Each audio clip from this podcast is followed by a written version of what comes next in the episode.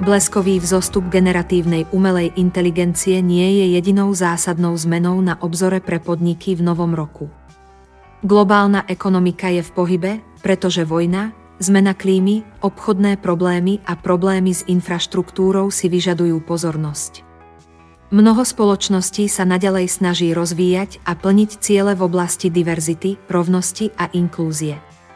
A 4 roky potom, čo pandémia COVID-19 prevrátila osobnú prácu, veľa podnikov stále zápasí s hľadaním hybridnej rovnováhy, ktorá by vyhovovala zamestnávateľom aj zamestnancom.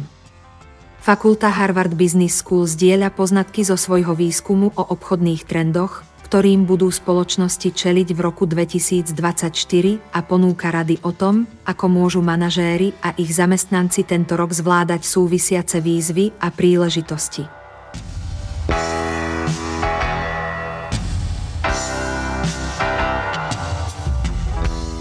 Arthur C. Brooks, stanovte hranice, aby ste uľahčili pracovitosť. Workizmus, termín, ktorý vytvoril Derek Thompson v roku 2019, je myšlienkou, že naša práca je základným kameňom zmyslu nášho života. Thompson tvrdí, že si myslíme, že práca poskytne zmysel pre komunitu a transcendenciu.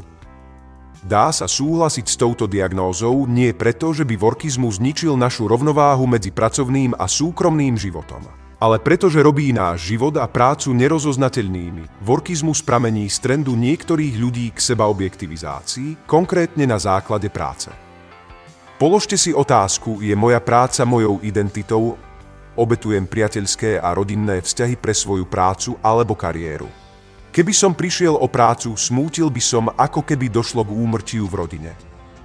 Ak ste na niektorú z týchto otázok odpovedali kladne, stanete sa rovnako ako tisíce iných obeťou profesionálnej sebaobjektivizácie.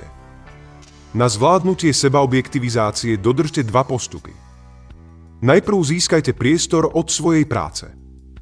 Môže to znamenať niečo také jednoduché, ako skutočne ísť na dovolenku. Môže to tiež znamenať vziať si cez víkend z práce voľno. Po druhé, nájdite si priateľov, ktorí vás nepovažujú za profesionálny objekt. Keď trávite príliš veľa času s týmito priateľmi, čiže obchodnými priateľmi, neskutočnými priateľmi vaša hodnota a identita sú spojené iba s vašimi profesionálnymi výsledkami. Prípadne, ak máte skutočných priateľov, povzbudzuje vás to rozvíjať záujmy a cnosti mimo vašej kariéry.